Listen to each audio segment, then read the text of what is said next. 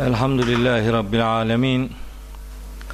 Ve salatu ve selamu ala Resulina Muhammedin ve alihi ve ashabihi ve men tebi'ahu bi ihsanin ila yevmiddin. Geçen derste Yasin suresinin ilk ayet grubuna başlamıştık.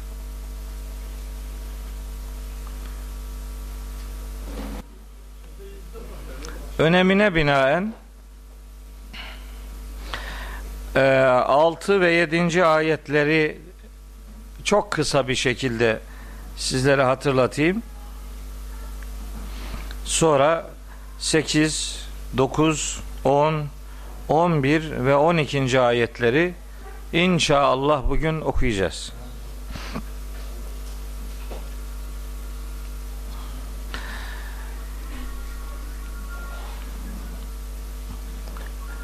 Kur'an-ı Kerim'in indiriliş gayesi bağlamında ataları uyarılmamış bir toplumun uyarılması ifadesi yer almıştı. Ataları uyarılmadığı için ataları uyarılmadı kısmını konuşmuştuk. Ataları uyarılmadı sözü çok sağlam gelmedi birkaç nedenle. Bir, dedik ki oradaki ma edatına her geçtiği yerde olumsuzluk manası vermek durumunda değiliz. Buna ismi mevsul manası vererek atalarının uyarılmışlığı anlamını elde ederiz. Bir. iki Uyarılmamışlık iddiası en azından Arap ataları anlamında doğru olamaz. Çünkü Hz. İbrahim ve Hz. İsmail'e kadar atalar kavramı ulaşıyor. Hz. İbrahim'in de Hz. İsmail'in de birer Resul olduğunda zerre kadar şüphemiz yok. Öyleyse ille de uyarılmamış diyeceksek yakın ataları diyeceğiz. Uzak atalarını işin içerisine katmayacağız ama bu da kelimenin anlam dünyasında böyle yakın ata uzak ata ayrımı yok. Üçüncüsü dedik ki e, bu durum vakaya uygun değil. Niye uygun değil? Çünkü Mekke'de birden çok inanç grubu var ve bu inanç gruplarından bir tanesi de Hanifler yani muvahhid dediğimiz insanlar. Bunlar Hz. İbrahim'den kalma dini öğretileri takip edenlerdir. Öyleyse bir peygamberin öğretisiyle uyarılmış olmak o peygamberi fiziksel olarak görmeyi gerektirmiyor. Eğer bir öğreti kalmışsa o uyarı gelmiş demektir. O itibarla bu uyarılmamışlık ifadesi gerçeği yansıtmamaktadır. Dört,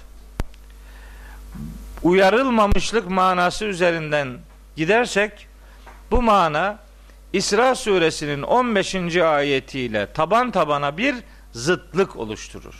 Dört gerekçeyle manayı uyarılmamışlık üzerinden değil, uyarılmışlık üzerinden değerlendirmemizin daha doğru olacağını ifade ettim.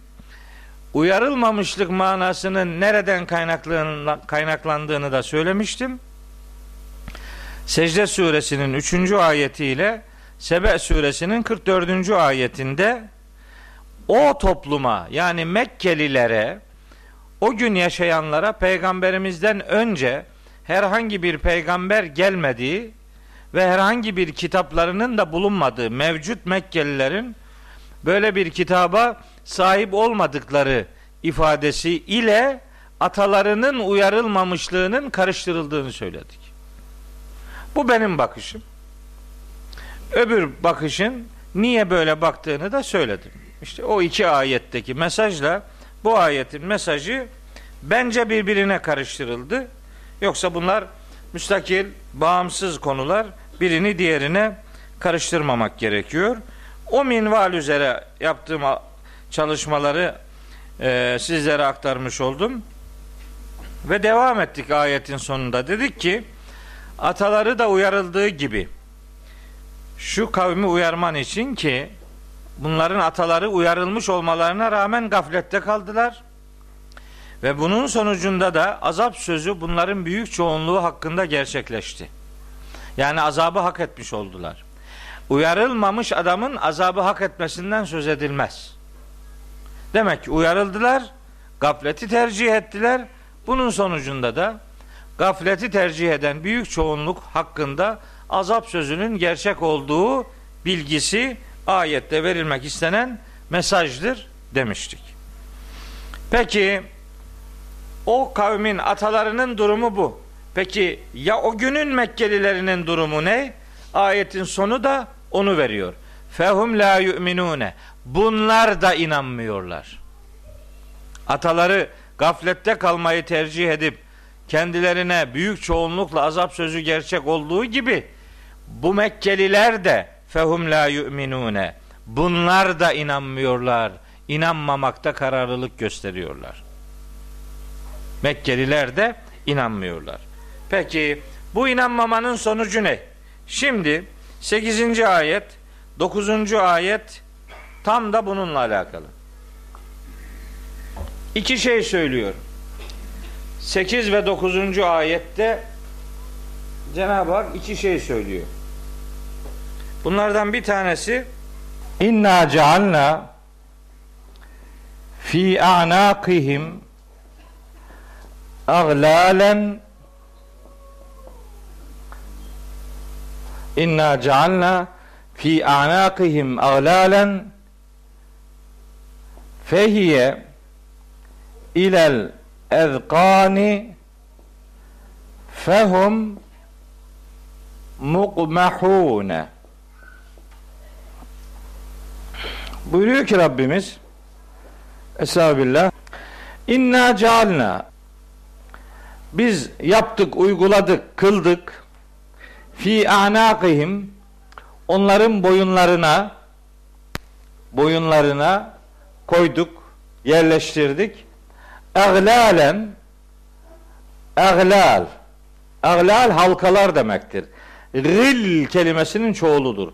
Eglalen halkalar, tasmalar yerleştirdik boyunlarına. Kimin boyunlarına? O inanmayan Mekkelilerin.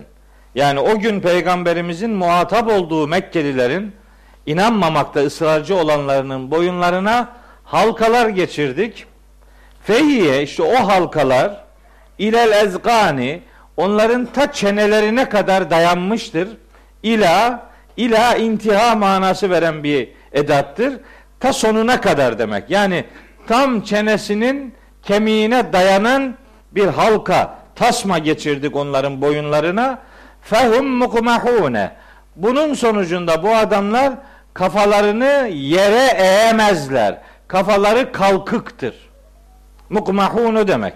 Yani boynuna halka geçirince, tasma geçirince kafası böyle kaldı. Artık kafayı yere çeviremiyor. Bir. İki, bir ayet daha var. İkisini beraber konuşacağız. Bakalım ne, neler oluyor. Ve cealna min beyni eydihim sedden ve min halfihim sedden agşeynahum fehum la yubsirune biz onların o Mekkelilerin önlerinden de arkalarından da setler çektik. Engeller koyduk. Yani surlar şekillendirdik. Fe ve onları böyle çepeçevre kuşattık. Fehum la yubsirune. Artık bir şey göremezler.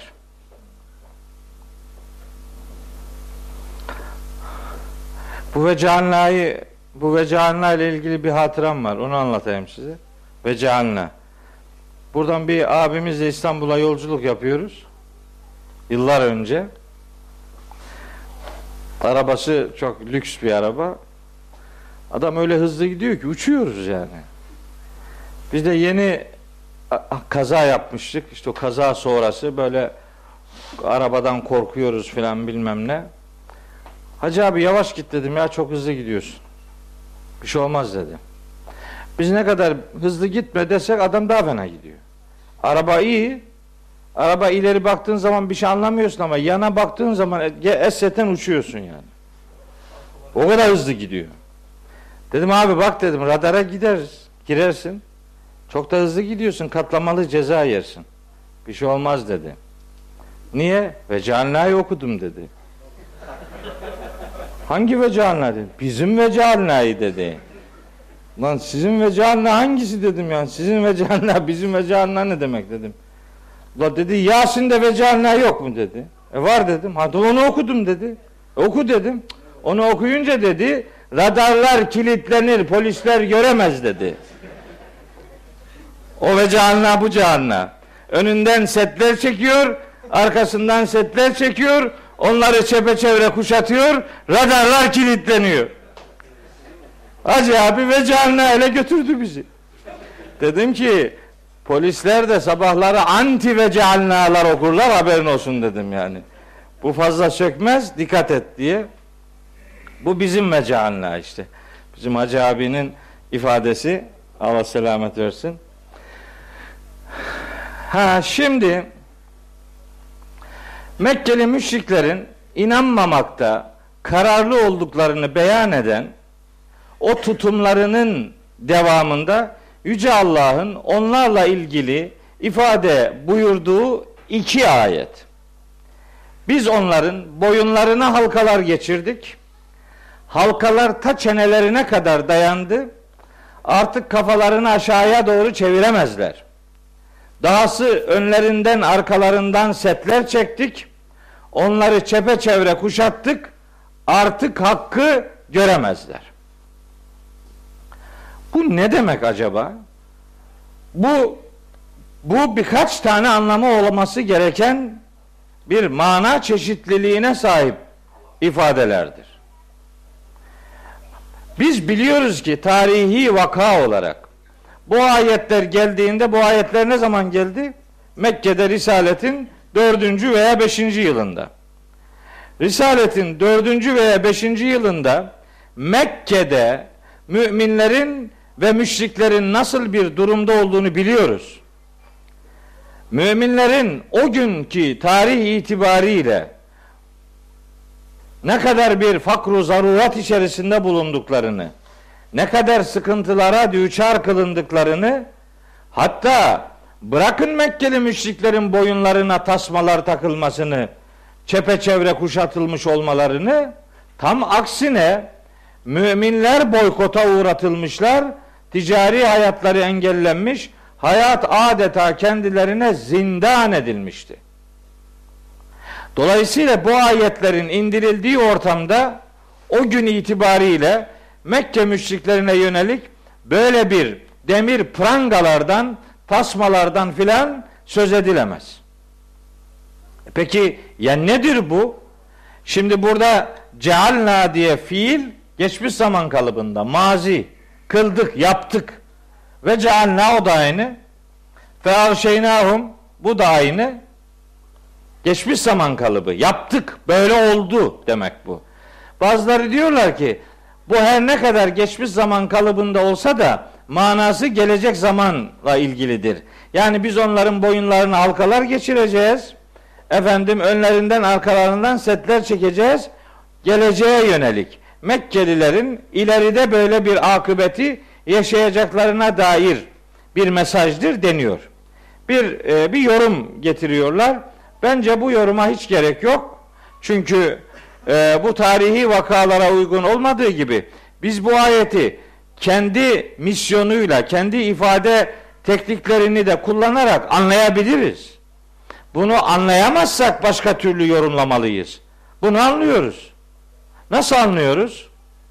Bu adamlar inanmamakta ısrar ediyorlar. Son derece kararlılar. Artık beş sene geçmiş peygamberliğin gelişinden itibaren artık tehditler, artık alaylar, artık boykotlar, artık hakaretler almış başını gitmiş.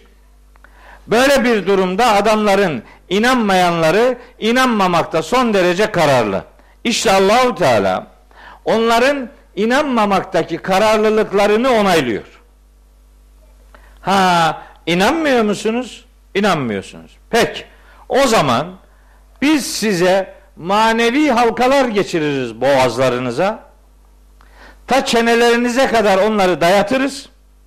Artık öyle bir kibirli duruşunuz olur ki siz artık insanları beğenmezsiniz. Kafanız kalkıktır. Mütevazi bir duruş ortaya koymazsınız. Koyamazsınız. Bu kibir sizin kimliğiniz olur. Yani Allah sizin kalplerinizi mühürler, kulaklarınızı mühürler, gözlerinize de perde çeker. Hatamallahu ala kulubihim ve ala sem'ihim ve ala absarihim gışabetun. Allah onların kalplerini ve kulaklarını mühürlemiştir. Gözlerine de perde çekmiştir. Bel Allahu aleyha. Allah onların kalplerini tab etmiştir, kapatmıştır diyor. Ha, bu kibirde kararlılığı, istikbarda kararlılığı ortaya koyan bir e, cümledir. Böyle bir ilahi emir, şey ilahi ferman. Diyorum ki ben bu ayet, bu her iki ayet dünyevi anlamda yani dünya şartlarında bu iki ayetin manası mecazdır. Mecazi bir anlatım var. Allah Mekkeli müşriklerin kibrini onaylıyor. Kibirli olmalarına izin veriyor ve onları öylece onaylıyor. Siz bilirsiniz diyor. Tamam. Sonucuna katlanacaksınız. Kibrinizi onayladım. Artık isteseniz de kafanızı yere eğemezsiniz. Yani adamın inanmama hürriyetine Allah'ın verdiği izinden söz ediyor. Öyle bir şartlanmışlık içine girdiler ve biz bunu onayladık. Önlerinden, arkalarından setler çektik. Onları artık çepeçevre kuşattık. Gerçeği görmezler. Görmüyor zaten. Görmek istemiyor vatandaş. Vatandaşın görmek istememesini Allah onaylıyor. Olanı bu. Mecazi olarak önlerine arkalarına setler çekilmesi de boyunlarına halkalar takılması da bir mecazi onay sistemidir. Siz madem böyle olmak istediniz, biz de bu haliniz onayladık. Sonucuna katlanacaksınız. Bu dünya şartlarında böyledir. Peki dünya şartlarında böyledir de bunun böyle olabileceğine dair ayetten delilimiz var mı? Biz çünkü ayet referanslı konuşan bir ders yapıyoruz. Öyle ben bunu böyle anladım demek ki böyledir deyip kestirip atacak halimiz yok. Bunun doğrudan bir ayetten delili vardır. Doğrudan. Bu yorumun doğrudan delili Araf suresinin 157. ayetidir. Orada buyuruyor ki Rabbimiz Estağfirullah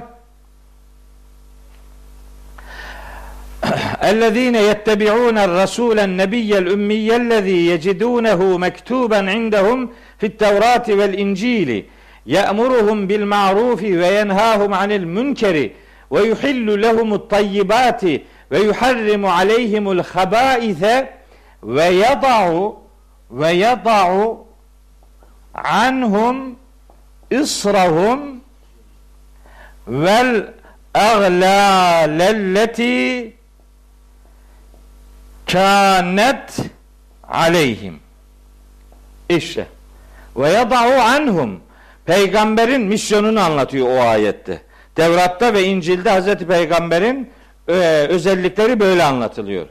Ellezine yettebi'ûne rasûlen nebiyyel ümmiyye ellezî yecidûnehu mektuben indehum fit tevrati vel incil.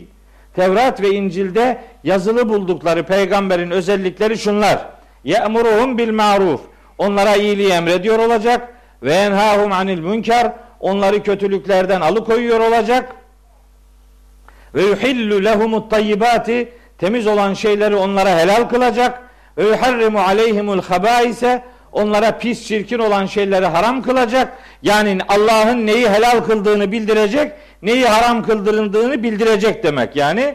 Ve yada'u anhum ve onlardan söküp atacak. Vada'a koymak, vada'an kaldırmak demektir. Vada'a koymak, vada'an kaldırmak demektir. ve yada'u anhum onlardan kaldırıp atacak. İsrahum o ağır manevi yüklerini, psikolojik yüklerini vel eglâlelleti kânet aleyhim üzerlerinde bulunan o halkaları, manevi, psikolojik tasmaları söküp atacak. Yani toplumun toplumun kendisinde bulunan ağır yükler, putperestlik bir yüktür. Putperestlik bir hürriyet değil. Kendini cansız ya da işte e, neydi belirsiz bir mahluk önünde çaresizliğe itmek demektir. İşte peygamberin misyonu onların kendilerinde bulunan bu ağır yükleri ve tasmaları, halkaları boyunlarına geçirdikleri o şartlanmışlık, psikolojik e, olumsuz kararları söküp atacak. Ha demek ki e'lal kelimesi hep bizim bildiğimiz hakikat manada bir halka manası vermiyormuş. İnsanın boynuna geçirdiği manevi, psikolojik tasmalar manasına da geliyormuş. Yoksa Hazreti Peygamber geldiğinde Mekkelilerin boyunlarında demirden, zincirden halka filan yoktu yani. Yok öyle bir şey. Hiçbirinin arkasında da bilmem tonlarca maddi yük yoktu yani. Bunlar manevi, mecazi şeylerdir yani. Üzerlerindeki ağır yükler ve boğazlarındaki tasmalar ifadesi o toplumun manevi ve psikolojik olarak sahip olduğu şartlanmışlıkları ifade eder. İşte oradaki kullanımdan istifade ederek yani Araf 157'den istifade ederek diyoruz ki bu ayetteki ahlal mecazidir. Set de manevi, psikolojik engeller demektir. Bu dünya şartlarında böyledir. Bu iki ayetin manası dünya şartlarında mecazdır. Psikolojiktir. Bir inkarı Allahu Teala'nın onaylamasıdır. Peki ya ahiret şartlarında uhrevi olarak diyelim uhrevi olaraksa bu ifadeler hakikattır. Hakikat olacaktır yani. Dünya şartlarında mecaz, ahiret şartlarında hakikattır. İşte o zaman hakikat manasına alacaksak eğer biz bunu ahiret manasındaki öyle alacağız. İşte o zaman şuradaki fiillere gelecek zaman manası verebiliriz. Yani ahirette onlarla alakalı meydana gelecek bir enstantaneyi Allahü Teala önceden haber verdiği için Kur'an'ın bir üslubudur bu. İleride meydana gelmesi kesin olan olaylar için geçmiş zaman kalıbı kullanılır. Böyle bir usul vardır Kur'an'da. Böyle bir metot vardır. Hani öyle uçuk kaçık sözümüz öyle anlaşılmasın. Mesela şöyle ayetler vardır. Ve nüfika fis suri. Sur borusuna üflendi. Üflendi mi? Üflenecek demek işte bu. Mutlak surette üfleneceği için ona geçmiş zaman kalıbı verilir. Böyle bunu ahiretteki bir hakikat anlamında alacaksak cealna edatlarını şey fiillerini ve avşeyna fiilini muzari manada gelecek zaman manasında alabiliriz. Peki o şartlarda aglalın hakikat manasına geleceğini setlerin hakikat manasına geleceğini destekleyen ayetlerimiz var mı? Var. Tabii ki var. Nerede var? Şimdi söylüyorum bakın. Şurada İnsan suresinin dördüncü ayeti var. İnna a'tedna lil kafirine selasile ve aglalen ve sa'ira. Biz kafirler için zincirler, demir halkalar ve alevli bir ateş hazırladık. Halkalar, zincirler ve alevli ateş hazırladık mahşer şartlarında. Halkayı da, zinciri de, ateşi de zikrediyor. Nerede? İnsan suresinin dördüncü ayetinde. Başka? Mümin suresinin 70 ila 71. ayetlerinde doğrudan bununla alakalı ifadeler vardır. Buyuruyor ki e, orada Cenab-ı Hak belki 69'dan da başlıyor olabilir.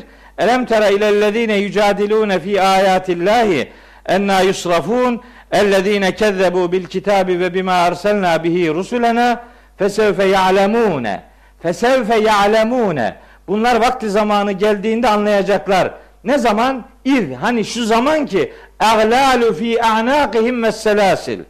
O demir halkalar ve zincirler onların boyunlarında olacaktır. Yushabune fil hamimi. İşte o halkalar ve tasmalarla ateşe sürüklenecekler, sevk edileceklerdir diyor. Nerede? Mümin suresinin 70 ve 71. ayetinde. Belli ki demir halkalar ve zincirler ahiret şartlarında inkarcı insanlar için hakikat manada yaşanacaktır. Hakka suresinde var. Huzuhu fegulluhu thummel cehime salluhu thumme fi silsiletin zer'uha seb'une zira'an feslukuhu. Yani thumme fi silsiletin zincirler zincirlerin içinde olacaklar. Zer'uha seb'une zira'an. Uzunluğu 70 arşın kadar olacak. Öyle bütün ortalık hep zincir demek ki. Yani kaçıp kurtulma ihtimali yok. Hatta Furkan suresinde acayip bir kelime var. Ya acayip dedim. Ya acayip yani manası ilginç bir kelime yoksa garip bir kelime değil. İza ulku 13. ayet olacak Furkan suresinin. İza ulku minha mekanen dayyikan mukarranine. Mukarranine diye bir kelime var orada. Mukarranin demek iki şekilde yorumlanıyor. Bir, cehennemlikler birbirine yaklaştırılmış olarak. Mukarranin yakınlaştırılmış demek. Karaneden geliyor. Yakınlaştırılmış demek. Ama bunun asıl manası o değil. Asıl manası mukarranine elleri, ayakları ve boyunları bağlandığı için organları birbirine zincirlenmiş, yakınlaştırılmış demektir. Zincirlenmiş, yakınlaştırılmış. Boyunları, ayakları ve elleri birbirine bağlanmış bir şekilde dar bir yerinden dar bir yerine atılacaklardır cehennemlikler ruzi mahşerde. Bu işin alal kısmı, demir kısmı. Demek hakikat manada gerçekleşecektir. Ayet numaraları işte Furkan 25'in 13. ayeti 67, 68, 69 Hakka'nın 35. mi? 30 30'lu bir ayeti ee, hani not alanlara bir iyiliğimiz olsun. 32 69'a 32 hatta şeyde de var. Hac suresinde de var. ve lehum mekami'u min hadidin orada onlara demir kırbaçlarla ne vurulacak? Mekami demir kırbaçlar demektir. Hac suresinde geçiyor. Durum feca, fecaat yani. Sadece yanmaya bırakmıyorlar adamı her türlü eziyet var öyle niye niye böyle dünyada aklına, ruhuna, kalbine demir prangalar uygulayanlara mahşerde demir prangalarla ceza kesilecektir. Burası sebep, orası sonuçtur. Burada fıtratını prangalayanlar orada bunun karşılığını prangalarla göreceklerdir. Aklına, yüreğine, fıtratına, salabeti diniyesine zincir vuranlar burada onları kilitleyip mağlup ve mahkum etmeye çalışanlar ruzi mahşerde bunun hesabını ağır bir şekilde vereceklerdir. Bu prangalar benzetmesi odur. Çünkü Nebe suresinde cehennemle alakalı muhteşem bir ifade vardır. Cezalardan söz eder. Cezaların e, tadının alınması noktasında sürekli artan bir tattan söz edilir. Fezuku felen nezideküm illa azaba. Tadın azabı bakalım. Sizin artık sadece azabınızı arttıracağız diyor. Azabın artması demek bir haksızlık yapılması demek değil. İnkarı ve küfrünü her gün artıran adamın cezası da artar. Niçin? Çünkü cehennemdeki karşılıklar cezaen vifakan cezaen vifakan tam muvafık bir karşılık. Peki set kısmı ne olacak? Bu geçti. Hep burayla uğraşıyoruz. Ağlarla ilgili bak kaç tane ayet varmış. Efendim derslerde niye ayetler hızlı gitmiyor? Nasıl git? Nasıl gitsin? Bu ayetleri okumadan olmaz ki bu. Bunlarsız ayetin mesajı anlaşılmaz kardeşim.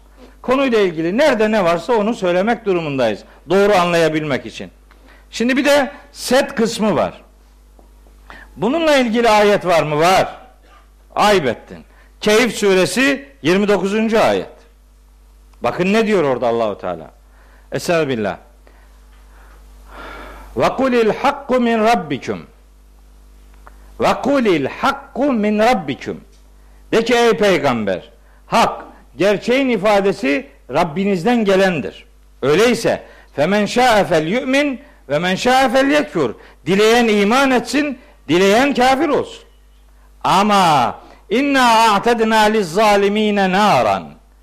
Biz bu zalimlere öyle bir ateş hazırladık ki ehata bihim süradikuha. Süradik demek surlar demektir. Surları, duvarları onları çepeçevre kuşatmıştır. Yani ateşten kaçıp gitme ihtimali sıfır. Niye? Cehennemin surları son derece muhkem bir şekilde şekillendirilmiş. Aa, Hümeze suresinde aslında onu söylüyor. İnneha aleyhim musadetun. O hutame cehennemi onların üzerine kilitlenmiştir. Fi amedin mümeddedetin. Uzun sütunlar içerisindeki bir ateşin ortasında kalacaklardır. Beled suresinin son ayetinde de öyle beyan ediliyor. Demek ki sütunlar uzun, duvarlar muhkem. Yani önlerinden arkalarından setler çekilecek. Oradan kaçıp kurtulmaları gayri kabil olacaktır. Yani mümkün olmayacaktır. İşte ayetin mecazi yani ahirete yönelik manasının mecaz olduğunu bu vesileyle beyan etmiş olalım. 8 ve 9. ayetler itibariyle. Geldik 10. ayete. Çok ama çok önemsediğim bir ayettir. Çünkü mesajının ısrarla ve inatla yanlış anlaşıldığına inanıyorum. 10. ayet. Yasin suresi 10. ayet. Bakın ne diyor Rabbimiz. Estağfirullah. Ve sevaun aleyhim. Ve sevaun aleyhim. Onlara birdir. Müsavidir, eşittir. E enzertehum. Onları uyarman em lem ya da kendilerini uyarmaman onlar için birdir. Niye? Fehum la yu'minune. İnanmıyorlar. İnanmayacaklar yani. La, la edatı Arapçada muzari fiillerin başındaki la edatı yakın gelecek manası verir. Ma edatı şimdiki zaman manası verir. La edatı yakın gelecek manası verir. Len edatı hiç olmayacak manası verir yani. Ona ne diyoruz? Tekidi nefyi istikbal diyoruz yani. İstikbalde bir şeyin kesin olarak gerçekleşmeyeceğini ifade eden edat len edatıdır. Ma şimdiki zamanla ilgili olumsuzluk manası verir. La yakın gelecekle ilgili olumsuzluk manası verir. Len hiç yok. Hani adam bizim orada imtihana girmiş. Mollanın bir tanesi yeni molla olmuş. İmtihan ediyorlar onu. İmtihan ederken o zaman imtihanı geçerse askerlikten kurtuluyor yani. Ciddi bir imtihan. Yani alim hocaları askere almazlarmış Osmanlı'nın son döneminde. İmtihan Allah'ını seven de ben mollayım dermiş. Fakat onlara imtihan uygulanırmış. İmtihan uygulanırken işte Arapça metin okutuyorlar. Sonra da tercüme yaptırıyorlar. Arapça metin okuturken işte bir yere gelmiş ve yecuzu diye başlıyor. Tam oradan aşağıya demişler ki Molla buraya mana ver. Yani tercüme yap. O da imtihanda heyecanlandı, korktu. Dedi ki bizim oranın ağzıyla ve yecuzu caiz değildir dedi. Ve yecuzu caiz değildir olur mu? Hoca demiş ona ki e peki ve yecuzuya caiz değildir dedin. La yecuzuya ne diyeceksin? Adam heyecandan tabi şaşırdı eli ayağına dolaştı dedi ki ve yecuzu caiz değildir ise la yecuzu hiç baştan caiz değildir yani. Hiç imkanı yok yani. Ve yecuzunun biraz ihtimali var demektir. Öyle yorumluyor işte Bu la ile len arasında da böyle hiç aman baştan hiç olmayacak yani. Len. Buradaki la inanmayacak bu adamlar. İnanmıyorlar ve inanmayacaklar. Peki şimdi ne demek istiyor ayet? Şimdi tercüme ediyorum. Kendilerini uyarıp uyarmaman onlar için birdir, inanmayacaklar. İnanmıyor ve inanmayacaklar. Bunu yorumlarken elde edilen tek mana sanki verilmek istenen tek mesajmış gibi sunuluyor. Yani uyarsan da bir, uyarmasan da bir. Dahası uyarman da uyarmaman da müsavidir. Sen bilirsin. Aslında istersen hiç uyarma yani. Bunun belli durumu belli yani. Bundan bu süt bu yoğurttan ayran çıkmaz yani. Neyse öyle örnek vermeyelim. Bunların içinde inananlar çıktı sonradan. Sonradan bak len demiyor. Len edatı yok. La varsa ihtimal var demektir. Dolayısıyla İbrahim babası hiç tutmadı gözünü seveyim. Bu gelecek. Bunların bir kısmı Mekke'de böyle azgınlık yaptı ama Medine'de bunlardan ne yiğit Müslümanlar çıktı yani. Onun için Kur'an'da kullanılan edatlar çok mühimdir. Şunların hiçbir tanesinde len edatı yok. Bunlar Hazreti Peygamber'e moral veriyor Allahu Teala. İnanmıyorlar diye canını sıkma. Bir, bir muhtemelen yakın bir gelecekte de inanmayacaklar. Canını sıkma sen görevine bak. Burada verilmek istenen mesaj aslında bu. Fakat bu mesaj böyle anlaşılmıyor. Nasıl anlaşılıyor? Uyarsan da bir, uyarmasan da bir. Hayır. Uyarsan da bir, uyarmasan da bir. Senin için ister uyar, ister uyarma. Eğer kasıt bu olsaydı ayetin başındaki ifade ve sevaun aleyhim olan bu ifade ve sevaun aleyke olacak. Ve sevaun aleyke senin için birdir. Onları uyarıp uyarmaman. Yani ister uyar istermezsen uyarma. Seni muhayyer bırakıyorum, serbest bırakıyorum. Nasıl biliyorsan öyle yap. Manası kastediliyor olsaydı sevaun aleyke olacak. Şimdi bu ayetteki kasıt bakın bu ayet Hazreti Peygamber'in tebliğini inşa etmiyor. Bu ayet inanmamakta ısrar eden adamları deşifre ediyor. Yani bunlar inanmayacaklar ama sen görevini yap. Onun görevi var. Neydi onun görevi? Fedekkir innema ente müzekkirun. Sen gerçeği hatırlat. Senin tek ve yegane görevin gerçeği hatırlatmaktır. İnnemâ ente nezîrun. Sen sadece ve sadece bir uyarıcısın. Sen uyarmaya devam et. Fe in aradu adamlar yüz çeviriyorlarsa fema arselnake aleyhim hafiza. Biz seni onların üzerine bekçi yapmadık. İn aleyke illel belagu. Sana düşen görev sadece tebliğ yapmaktır. Şura suresi 48. ayet. Peygamberimizin tebliğ ile ilgili görev, misyonu Yasin 10. ayetle belirlenmemiştir.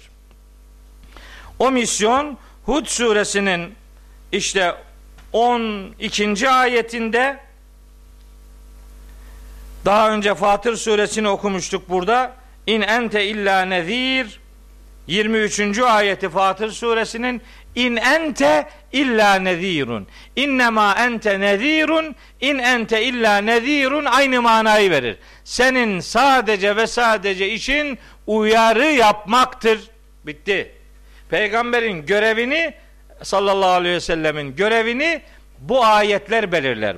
Bu Yasin suresi 10. ayet risaletin alanları üzerinde bir beyan getirmez. Muhatapların inkara şartlanmışlıklarını ortaya koyar ve onlar inanmıyorlar diye hüzünlenen peygamberimize bir moral vermeyi amaç, ed amaç edinir.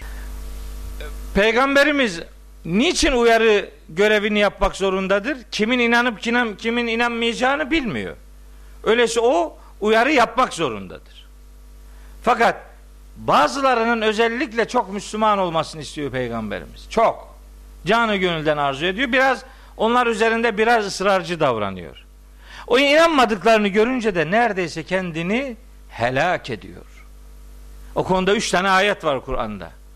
Peygamberimizin müşrikler inanmıyorlar diye hüznünü ortaya koyan üç tane ayet var. Bunlardan biri Keyif suresi 6. ayet lealleke bâhi'un felealleke bâhi'un nefseke ala asarihim in lem yu'minu bihâzel hadîti esefa.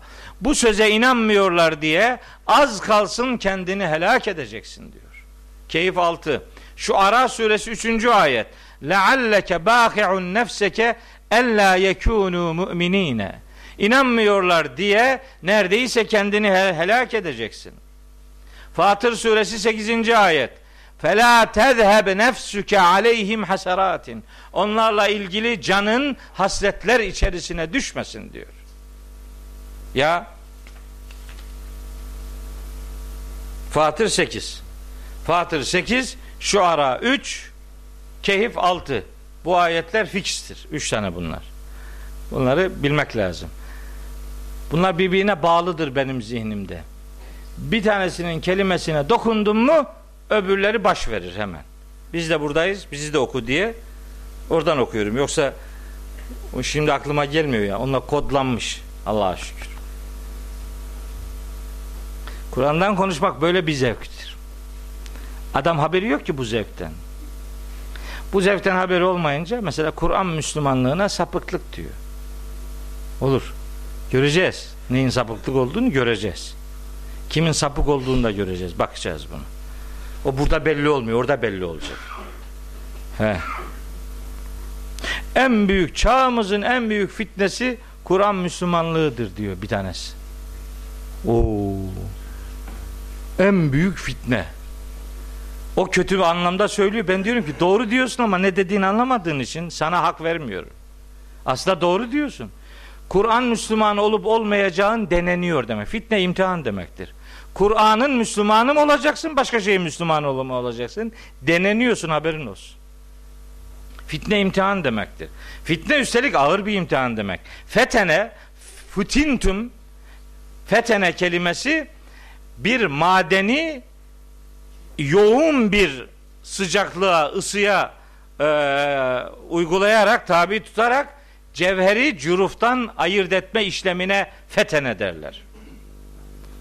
Rafine etmek, ürün elde etmek, cürufu ayırt etmek. Bunun adı fitnedir. Biz fitne kelimesini hep böyle karıştırıcı, lüzumsuz filan öyle. Öyle bir anlamı da var ama her yerde o anlama gelmez. İnnemâ emvâlüküm ve evlâdüküm fitnetün. Mallarınız ve çocuklarınız fitnedir. İyi. Ne demek? Çocuk niye fitne olsun? Bir taraftan öyle diyor ondan sonra el malu vel benune zinetül hayatid dünya. Mal ve çocuklar dünya hayatının süsüdür. Hem fitne hem süs. Nasıl bir şey bu? Herhalde fitne kelimesine standart bir mana veriliyor. Ondan sonra iş karma karışık bir hal alıyor. Biz Kur'an'ın Müslümanıyız. Yerse ister kabul et istemesine etme. Bu şeref bize yeter. Sen başka bir şeyin Müslümanı olabilirsin.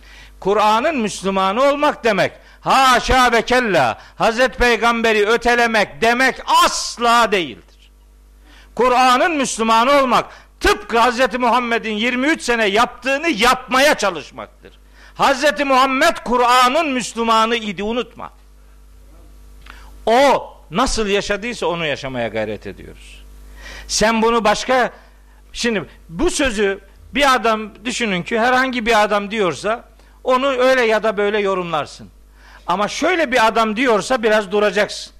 Yani Kur'an yani La ilahe illallah demen şarttır ama Muhammedun Resulullah demesen de olur. Mesela böyle diyen biri diyorsa bunu bir dakika. O zaman sen Kur'an Müslümanlığına sapıklık diyorsan o zaman senin kafanın arkasında bir yerlerde İncil Müslümanlığı, Tevrat Müslümanlığı gibi bir şey var. Oradan bunlar depreşiyor derim ben. Günah sokma beni işte o zaman. Yani beni böyle düşünmeye sevk etme. Zaten dinleniyorum ben de. Samsun'da beş kişi dinleniyor, biri ben. İyi, dinle. Beni dinliyorsan ayet dinlersin. Konferansa gelmezsin, derse gelmezsin, programı izlemesin, bari buradan dinle. benden sadece ayet duyarsın. Duy. Özel ders veriyoruz size. Ne diyeyim ben ya? Benim neyimi dinliyorsun arkadaş ya? Nedir? Zorun ne? Zorun ne? Benden ne? Nasıl bir tehlike e, hissediyorsun arkadaş? Beni dinleme. Allah'ı dinle. Allah'ı dinleselerdi bizi dinlemeyeceklerdi. Allah'ı dinlememenin çukurluğudur bütün bunlar. Allah'ı dinlemediler. Tabi 9 senedir biz burada Kur'an'ı anlattık. Demek ki birileri bundan rahatsız oluyor. Kur'an'ı dinlemekten rahatsız olan adam mümin kalamaz. Kur'an bir adamı rahatsız ediyorsa o adam behemehal tevbe etmelidir. Beni başka bir türlü, başka bir sebeple dinleyemezler yani. Ben ömrümde başka bir meşguliyeti olmuş bir adam değilim. Zaten başka bir şey becermem ben. Ben bir bunu bilirim. Bil, ne kadar biliyorsam işte o da tartışılır yani. Bu kadar biliyorum. Ama Allah'ı dinleyin. Evet. işte böyle gidiyor. Ha diyor ki e, Rabbimiz Hazreti Peygamber'e canını sıkma. Sen uğraşıyorsun ama çok ısrar etme. Fe'arid ammen tevella an zikrina. Bizim vahyimizden yüz çeviriyorsa bir adam sen de yüz çevir ondan diyor. Yapacak bir şey yok. Israr etme. Fe'arid ammen tevella an zikrina havahu ve kana emruhu furuta. Bir öyle var bir de başka türlü var. Fe'arid ammen tevella an zikrina lem yurid illel hayated dünya. Bir de öyle bir ayet var. Necim suresinde ee, Necim suresinin 29. ayetinde bizim zikrimizden, bizim övdüğümüzden yüz çevirenden sen de yüz çevir. Çünkü bu adamlar dünya hayatından başka emeli, amacı, isteği olmayanlardır. Başka bir ayette Keyif 28'de de ve kâne emruhu furuta. Bunların işi gücü aşırılıktır diyor Allahu Teala. Biz Kur'an'ın öğüdüne kulak kabartan insanlar olmak zorundayız. Bizim hayatımızın var ediliş amacı budur. Bunun üzerinden hayatı yaşamaya gayret ediyoruz. Böyle gideceğiz Allah'ın izniyle. Başka, başka bir çamur bize yapışmaz. Yapışmaz. 9 senedir burada ders yapıyoruz. Hiç zikzak çizdik mi? Hiç eyvah çok yanlış gidiyorduk buradan dönelim dediğimiz oldu mu? Görsek derim. Yanlışımı görsem anında dönerim. Yanlıştan dönmek fazilettir. Ne demek? Ama duruma göre dönmem. Hakikati görürsem dönerim. Konjonktüre bağlı olarak dönmem. Elin alemin adamını memnun etmek için dönmem. Allah'ın memnun edilmesi için bu hayata geldik. Başkalarının memnuniyeti vız gelir tırız gider. Hiç milim beni ilgilendirmez. Şöyle bir sözüm vardır. Allah senin dostunsa, kainat düşmanın olsa ne yazar? Allah sana düşmansa, kainat dostun olsa ne ne kazanç? Ne? Allah'ın arkadaşlığına talip olmak lazım. Allah'ın vahyine yüreğini teslim etmek lazım. Hz. Muhammed böyle yaptı kardeşim. Sallallahu aleyhi ve sellem. Böyle yaptı yani. Bizim de amacımız bu. Bu vahyi anlamaya çalışıyoruz. Bunu sen anlayamazsın. Kim niye anlayamıyormuşum? Anlıyoruz işte. Şey ya ben 26 yılım bitti ilahiyat fakültesinde. 27. yıla başladım. Al, şey Şubat 8 Şubat'tan bu yana 27. yıldayım ilahiyat fakültesinde. Ya ben 27 senedir Kur'an çalışıyorum. Lan ben ne gerizekalı mıyım? Niye anlamayacakmışım bunu ya? 30 sene uğraşacağım. Sonunda diyeceksin ben sen anlamazsın. Sen ben benim anlamama gerek yok. Abiler, ablalar, hocalar, mürşitler e, onu anladı. Anladı anladı. Onlar görevini yaptı. Sen benim anlamama gerek yok. Ben anlayanları anlamakla yükümlüyüm. Göreceğiz, bakacağız öyle mi? Anla, ya anlaya ya yanlış anladıysa ne olacak? Ya anlamadıysa ne olacak ki günümüz için söylüyorum anlamadılar. Bundan eminim. Anlamadılar. Niye? Buna bakmadılar ki. Bununla uğraşmıyor ki. Adam işaret parmağına bakıyor. işaret ettiği yere bakmıyor. Kur'an'ı anlamak için başka kitaplar okuyor. Bunu okumuyor. Ve iddiaları var. İddiaları ne biliyor musunuz? Bizim okuduğumuz kitaplar her kimse, hangi grup olursa olsun önemli değil. Benim istisnam yok o konuda. Şimdi bazılar öyle bağırıyorlar ki öyle olur mu böyle olur mu sen de aynısını yapıyorsun. Kusura bakma. Elin alemin adamı rüya görünce gülüyorsun. Seninki de rüya ile gidiyor. Sen bu gerçekle henüz buluşmadın. Bugün onun dediğine itibar etmezsin, yarın seninkine itibar etmezler. İkisi de yanlış. Doğru bir tane. O da Allah'tan gelendir. Bu kitaptır. Referansı Kur'an olmayan bütün yollar çıkmaz sokaklardır. Bundan başlayacaksın. Başka başka çıkar yol yok kardeşim. Bizim başka bir derdimiz yok. Başka başka bir bilmiyorum benim ben hayatı ulu orta meydanda bir adamım. Ya Kur'an'ı dinlemekten rahatsız olmak nasıl bir şey bu ya? Kur'an'ın anlatılıyor olmasından rahatsız olmak nasıl bir şey bu ya? Bunlar nasıl yatıp uyuyorlar ya? Nasıl rahat ediyorlar? Ben anlamıyorum. Bunlarda hiç vicdan yok mu yani? Hiç kalp yok mu? Hiç gönül yok mu? Hiç mi bir hiç mi bir muhasebe yapmazlar ya? Bir Müslüman kardeşinle alakalı bir fitne ve fücurun içerisine giriyorsun. Hiç Allah'a inanmıyor musun sen ya? Şimdi ben ahirete inanmayayım da kim inansın? Görüşeceğiz orada. Hakimi Allah olan mahkeme-i kübrada görüşeceğiz. Kimin adam olduğu orada belli olacak. Bu burada belli olmuyor maalesef. Burada başka hesaplar devreye giriyor bilmem ne. Evet. Bu ayet 10. ayet Hazreti Peygamber'in tebliğciliğini inşa etmiyor bakın. Bu cümlemi unutmayın. Bu ayet Hazreti Peygamber'e moral veren ayettir. Bu ayet onun karşısında düşmanlık yapanların kararlılıklarını ortaya koyan bir ayettir. Yoksa tebliğ yapsan da olur, yapmasan da olur manasında herhangi bir mesajı yoktur. Çünkü tebliğ yapmak peygamberliğin vazgeçilmez prensibidir. Ve nihayet 11. ayette buyuruyor ki tebliğ yapmaya devam edecek.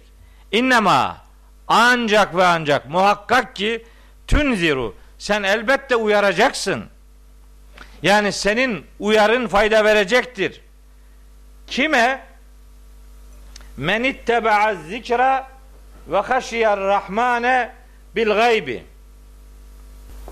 İnnemâ tunziru. Bakın şimdi size harikulade iki tane cümle okuyacağız. Bakın nasıl bir kitabın muhatabıyız biz. Bakın ben niye Kur'an'dan başka kitapla ilgilenmiyorum bakın. İnnema tunziru men itteba'a zikra ve haşiye er-Rahmane bil gaybi. Hadi bakalım. Ey peygamber onlar inanmıyorlar. Onlar inkarda ısrar ediyorlar diye canını sıkma. İnne ma tunziru.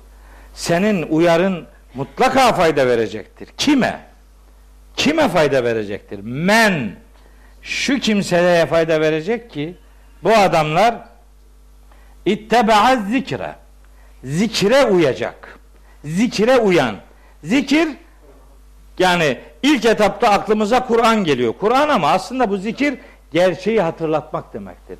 Senin gerçeği hatırlatmana tabi olacak adam. Yani sen uyarmaya devam et. Adam kendini programlamış, seni dinlemek istiyor. Öğüde yüreğini açmış adamlar var. Filanca falanca inanmıyor diye kendini kahretme.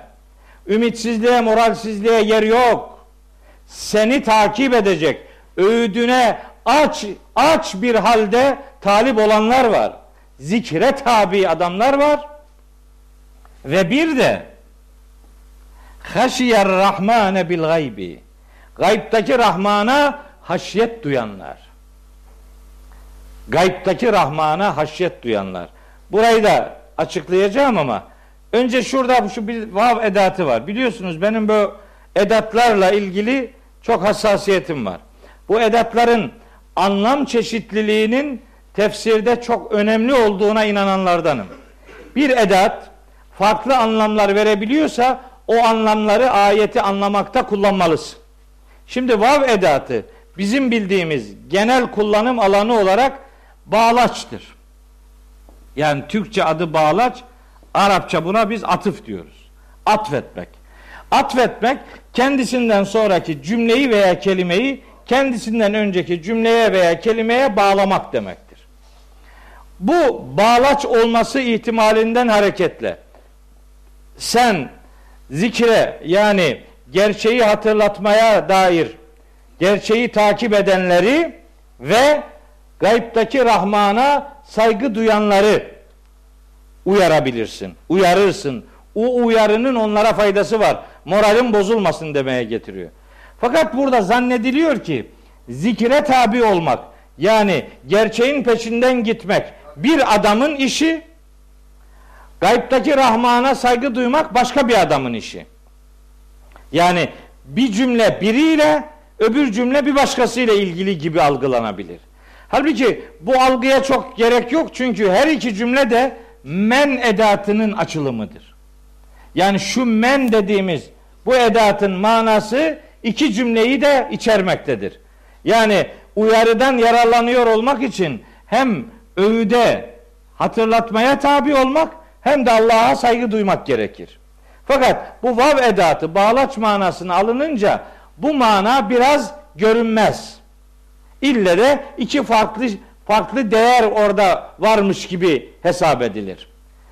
Ancak bu vav edatının bir anlamı daha var. Bu her zaman ve manasına gelmez. Vav edatının bir de tefsiriye, tafsiliye manası vardır bunun. Tefsiriye, tafsiliye yani manası verir.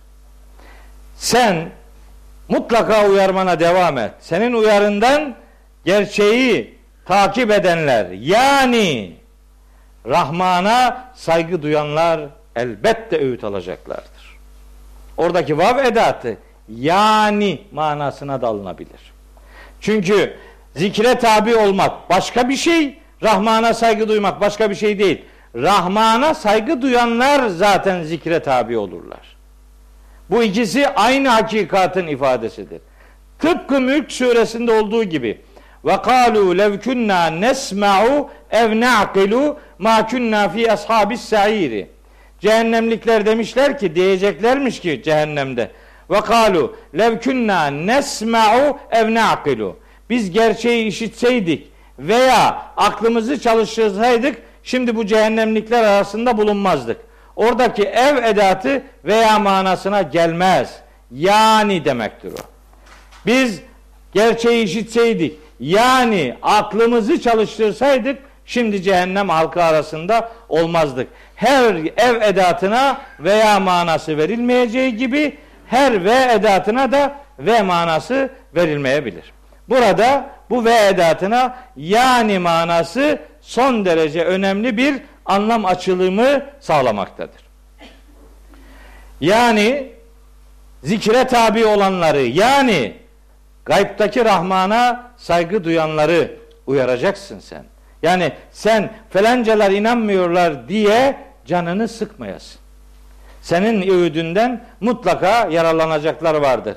Şimdi aklıma bir sürü ayet geliyor benim. Fedekkir fe inne zikra tenfeul müminin. Sen gerçeği hatırlat. Gerçeği hatırlatmanın müminlere mutlaka yararı dokunacaktır. Fedekkir inne featiz zikra. Sen gerçeği hatırlat. Gerçeği hatırlatmanın mutlaka faydası vardır. Araf suresi 164. ayet olması lazım. Orada İsrailoğulları ile alakalı bir şey var. Bir, bir pasaj. Pasajda diyor ki Rabbimiz onların sözlerini nakletmek üzere ve iz galet ümmetun minhum İsrailoğullarından bir topluluk demişti ki öbür başka bir topluluğa lime ta'izune kavmen şu kavmen niye nasihatte bulunuyorsunuz ki Allahu muhlikuhum ev muazzibuhum azaben şedida Allah bu adamları azap edecek, helak edecek. Yani onlara kuvvetli bir şekilde azap edecek. Siz bunlara niye nasihatte bulunuyorsunuz ki? Niye tebliğ yapıyorsunuz ki? diyorlar bir grup. Tebliğ yapanların cevabı kalu demişler ki mazireten ila rabbikum. Rabbinize mazeretimiz olsun. ve leallehum yettekun. Hem ne biliyorsunuz? Belki muttaki olurlar. Tebliğin konusu budur. Tebliğde unutulmaması gereken ayet bu ayettir. Yani Araf 164. ayettir. 164 mü? Yanlış mı? 164 ha. Ayet o. Onsuz bu işler çözülmez. Hepsini beraber düşündüğünüz zaman Risalette tebliğin vazgeçilmez bir önem arz ettiği Yasin suresinin 10. ayetinde de tebliğin inşasının değil karşıdaki adamların kararlılığını peygamberimizin problem edinmemesi üzerinde durduğunu unutmayalım. Çünkü tebliği inşa ediyor olsaydı ve sevaun aleyke denecekti. Tebliği değil muhatapların durumunu ifşa için sevaun aleyhim demiştir. Bakara suresinin başındaki ayet de işte aynı manaya geliyor. Ne diyor orada Rabbimiz? İnnellezine keferu sevaun aleyhim aleyhim o kafirler için birdir. Enzerte ve memlem tunzirhum la yu'minun. Uyarıp uyarmaman onlarda bir şeyi değiştirmiyor. İnanmıyorlar. Bunun sonucunda katamallahu ala kulubihim. Allah inanmadıkları için onların kalplerini mühürlemiştir. Kulaklarını mühürlemiş, gözlerine perde çekmiştir. Yani bu iş e, muhatapların durumunu anlatmaya yönelik bilgilendirmelerdir. Yoksa tebliğin inşası ile alakalı değildir. Sonra ve haşiyer rahmane bil gaybi. Bu cümle çok önemli. Şunun için çok önemli. Burada bir gayb kelimesi var. El gayb. Gayb iki mana verir. Gaybın iki manası vardır. Bir, şehadetin zıddı. Ayetlerde geçer. Alemul gaybi ve şehadeti. Şehadet, görünen alem, gayb, var olduğu kesin olan ancak görünmeyen alem. Gaybın içini nelerle dolduruyoruz biz? Ee, Allah, melekler, ahiret vesaire. Bunlar gayb alemiyle alakalı e, argümanlardır. Allah gaybtadır desek yanlış değil bu. Allah gaybı bilir, şehadeti bildiği gibi yani Allah gayba da hakimdir. Fakat maddi gözlerle, nesnel iletişimlerle bir fark ediş Allah için söz konusu değildi. Biz onu göremeyiz yani. La tudrikul ebsaru. Bu gözler onu idrak edemezler. Ve ve yudrikul ebsare. Gözleri idrak eden odur. Ve ve latiful habiru. Her bilgiye ulaşan, her şeyden haberdar olan odur. Allahu Teala o anlamda şehadetin konusu değil, gaybın konusudur. Oradan hareketle bu ayetteki el gayb kelimesini Rahman'la ilişkilendirdiğimiz zaman mana şöyle olur. Haşiye haşyeti Fatır suresini anlatırken 27. ayet, 28. ayeti Fatır 28. ayeti anlatırken söylemiştim. Haşyet haşyet evet 28 haşyet bilgi ve bilincin sonunda elde edilen derin saygıya derler. Bilgi ve bilince dayalı saygıya haşyet derler. Öyle haşyet kelimesini her gördüğümüz zaman ona korku manası vermemiz doğru değildir.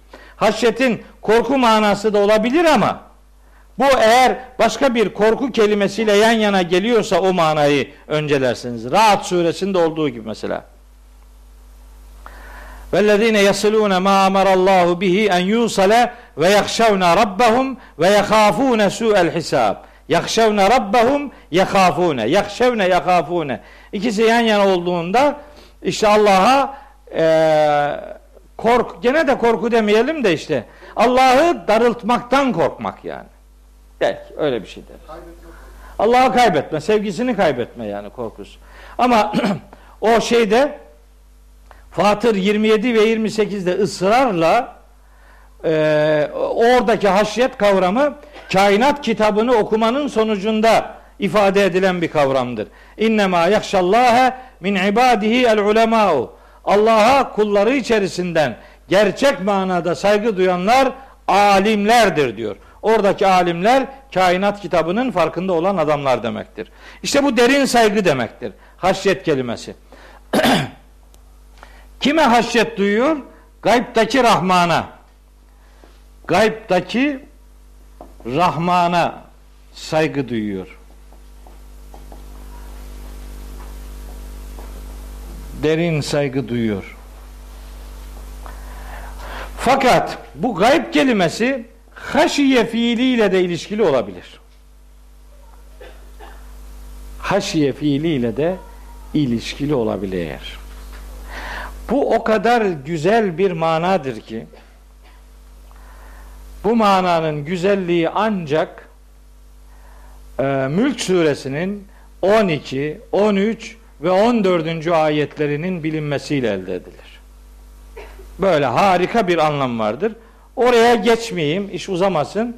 Şu kadarını söyleyeyim. Gayb insanlar için de kullanılır. Allah için gayb şehadetin zıddı olan kavramdır. Ama insanlar için gayb bir, hem bilmedikleri demektir. Tilke min enba'il gaybi nuhiha ileyk. Eski kıssaları anlatıyor. Bunlar işte gayb haberleridir. Yani senin bilmediğin şeylerdir. Bir bilgi anlamında gayb vardır insanlar için. Bilmedikleri onların gaybıdır. Bilmedikleri onların gaybıdır. İkincisi ise insanların gaybı kalabalıkta değil, yalnız başına bulunmaları demektir. Yani insanlardan gaib olmak. Bilgiden gaib olmak, insanlardan gaib olmak. Şimdi bu surenin indiği şartları düşünün. Neresi bu sure nerede indi? Mekke'de indi. Mekke'de her benim diyen adam kalkıp la ilahe illallah diyebiliyor muydu? Peygamberimiz onun için demişti ki men kâle la ilahe illallah dehalel cenne. Kim la ilahe illallah diyebilirse cennete girer. Bu doğru mu? Tabi doğru. Ama Mekke şartlarında doğru. Mekke'de la ilahe illallah demek heriflik istiyordu. Orada la ilahe illallah demek Mekke'nin bütün oligarşik yapısına savaş ilan etmekti. Onlar ben sizi tanımıyorum demekti. Bunu herkes söyleyemiyordu herkesin içinde. Ama o sözün Medine'deki versiyonu değişti. Medine'de men kana ahiru kelamihi la ilahe illallah dehalel cennet. Kimin son sözü la ilahe illallah olabilirse cennete gider. Medine'de la ilahe illallah nenem de diyordu. Münafıklar akşama kadar yüz kere la ilahe illallah diyordu korkusundan dolayı. Medine'de la ilahe illallah bir kamuflaj idi. Mekke'de la ilahe illallah bir yiğitlikti. Onun için Mekke'nin la ilahe illallahı Medine'nin ahiru kelamihi la ilahe illallahına evrilmiştir. Medine'de la ilahe illallah demek değil. Son sözü la ilahe illallah olmak cennete gitmenin önemli bir göstergesi sayılır.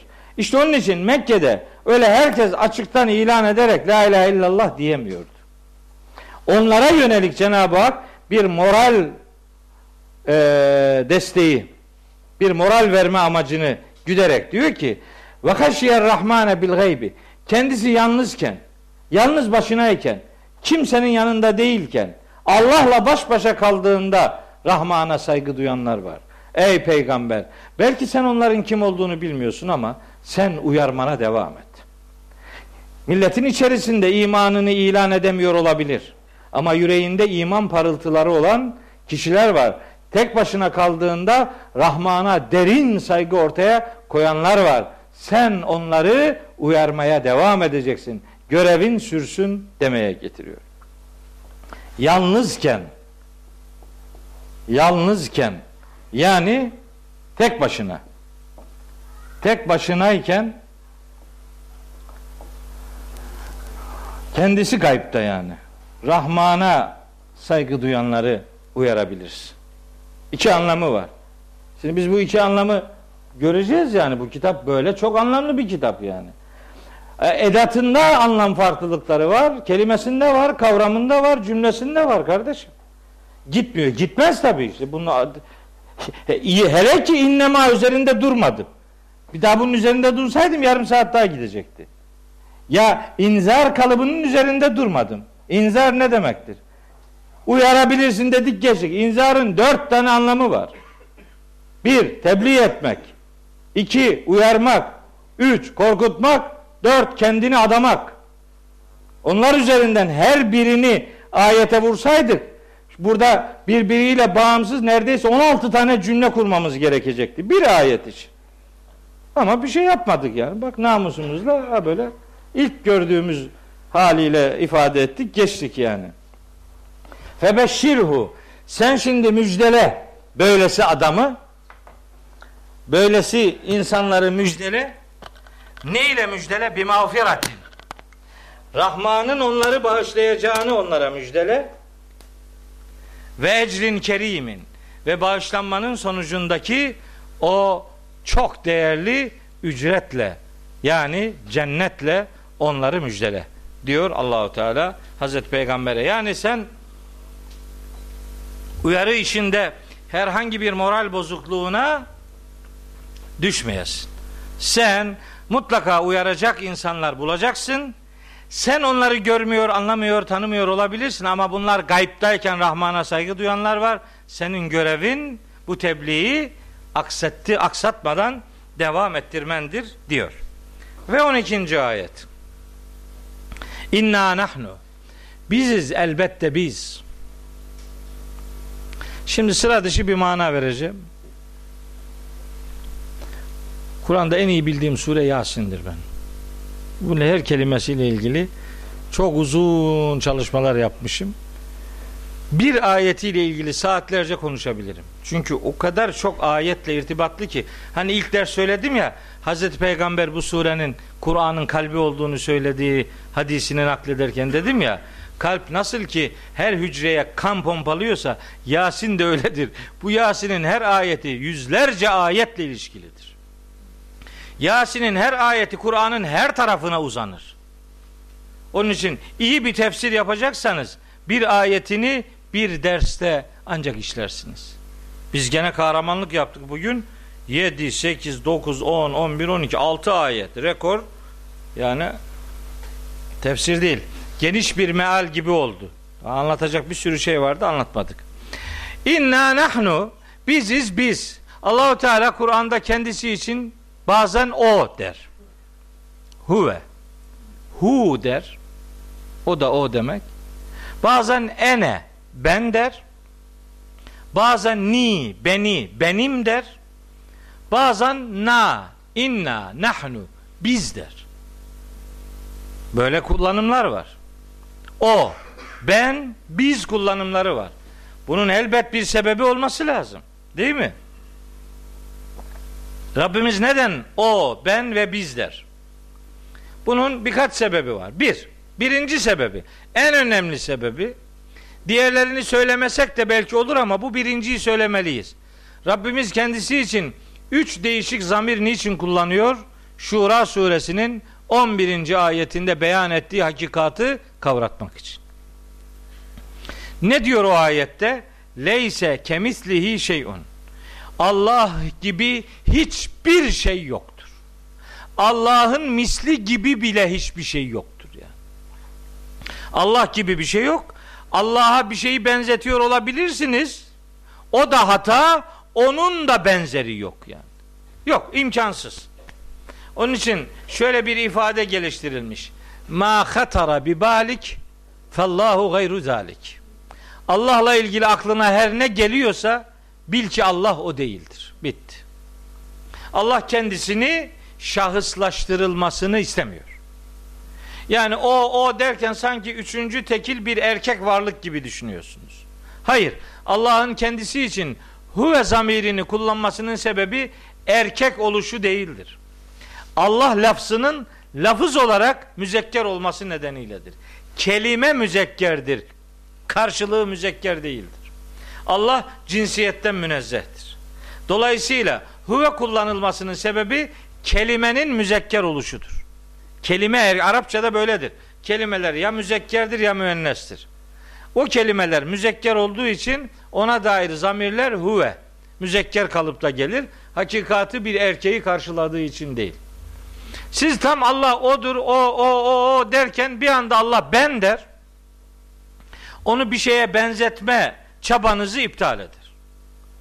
Ondan sonra bir ben bene alışırsanız biraz sonra bir de bakarsın nahnu bu defa biz der. Ha, demek istiyor ki beni hiçbir şeye benzetmeyin. Sakın hayalinizde bir şeyi canlandırmayın. Her ne canlanıyorsa hayalinizde ben o değilim. Bitti. İnna nahnu bu zamir çeşitliliğinin en güçlü sebebi budur. Başka sebepler var mı? Özellikle biz demesinin tabi var. Olabilir. Bilebildiğimiz kadarıyla, aklımız kestiği kadarıyla. İnna nahnu bir tevazu öğretmek için söylenmiş olabilir. Cenab-ı Hakk'ın azametine gönderme yapmak için söylenmiş olabilir. İnsanlara istişareyi, fikir danışmayı, ortak akıl üretmeyi öğretmek için söylenmiş olabilir. Bir de Cenab-ı Hakk'ın kainatın sisteminin gidişatında melekleri görevlendirmesi sistemine gönderme yapmak için biz ifadesini kullanmış olabilir. Bunlar sadece birer ihtimaldir ama düşünürsek her birinin kendine göre bir karşılığı vardır. İnna bunu işte bunu diyorum işte. Biz. Biz demesinin sebebi bir Allah'ın yüceliğine biz şöyleyiz demek bir yücelik, kudret erişilmezliği ifade eder biz. Bizin ikinci manası tevazudur. Biz. Biz ifadesi bir e, ismi tasgir kar, e, manası içerebilir. Yani biz tevazu, alçak gönüllülük manası hissettirebilir. Biz ben dememeyi, biz demeyi öğretmek için de kullanılmış olabilir. Yani ortak akıl, istişareyi insanların, müminlerin gündemine getirmek için biz denmiş olabilir. Ve bir de kainatın yaratılışında, işleyişinde ve mahşer şartlarının devamında Rabbimizin melek görevlendirme sistemine gönderme yapmak için biz demiş. Yani melekleri de katarak böyle bir ifade kullanmış olabilir. Bunlar ihtimaller. Her biri doğru olabilir, hiçbiri doğru olmayabilir. Ama yani nereden bilelim? Biz sadece ne kadar anlayabiliyorsak onu söylüyoruz. Mutlak doğru budur deyip kestirip atacak halimiz yok. Şimdi nuhyil mevta asıl önemli olan burası. Biziz nuhyil mevta. Nuhyil mevta ne demek? Ölüleri biz diriltiriz. Bunun manası bu.